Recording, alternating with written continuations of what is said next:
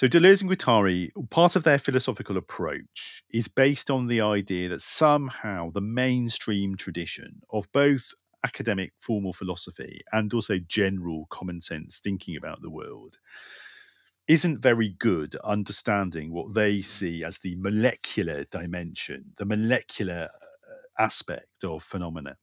And all they mean by that, really, when they talk in these terms of the molecular and the molar, when when they use these terms, they're issuing an invitation to us to reflect on the fact that basically all phenomena, whether you're talking about the desk in front of me or the pen in my hand or a human being or an institution like the post office or the Communist Party of France, any phenomenon you can think of um, might appear some of the time to be stable, a stable object with fixed properties and a firm existence.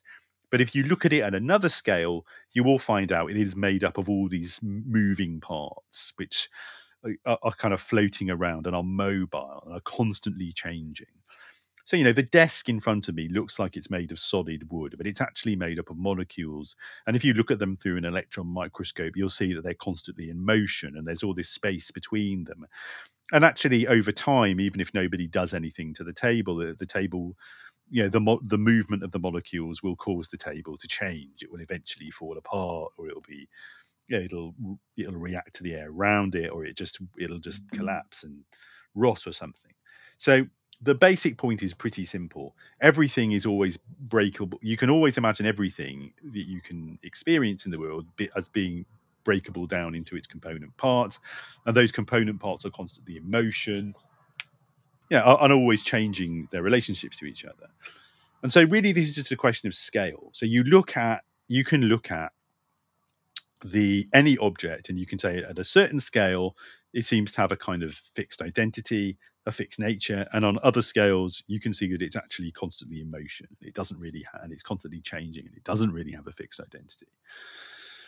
And the molar is simply the name for that scale at which things take on objects, phenomena, people, whatever, seem to take on a kind of coherence and a kind of st- stable identity.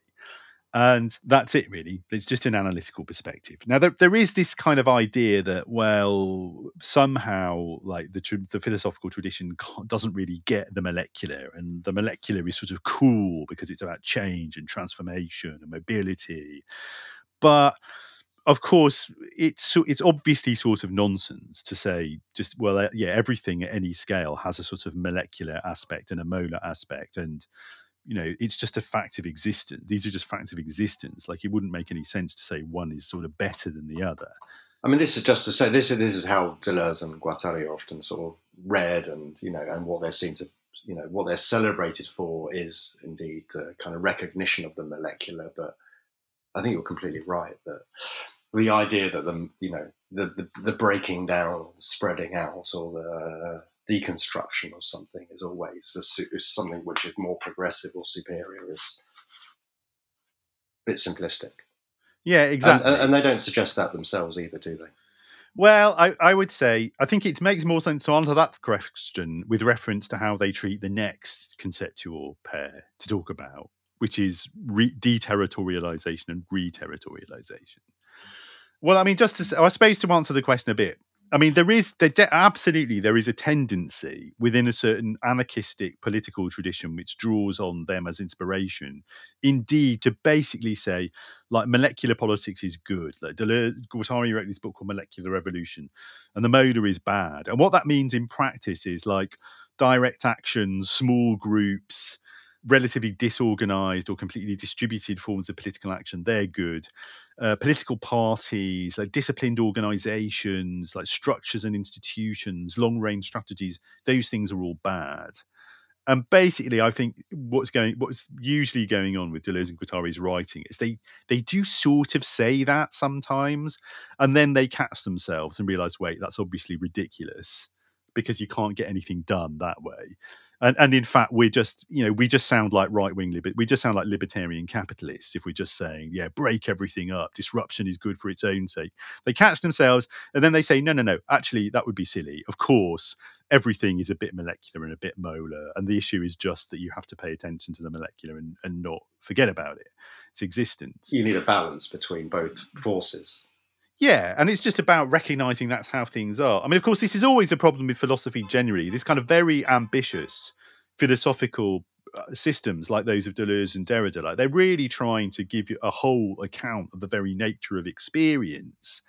And then we sort of said this about Derrida, and it's true that, well, that's fine and it might be very powerful, but you also get to a point where it's like, well, okay, well, like, well, so what? I mean, if you're just saying this is just how experience works, this is just how phenomena work, well, then what difference does that make? You've just got a new way of describing how phenomena work. And indeed, you know, there is a massive, a, a very strong vein of of philosophical writing and some sort of media studies and art theory and stuff, which is inspired by Deleuze, both in French and in English, which, in my opinion, doesn't go anywhere because that's all it does. It just gets excited about the fact that there is such a thing as affect, there is such a thing about the molecular, and it doesn't have anything to say about why anybody should really care or what difference it makes. And that is a, it is a potential weakness with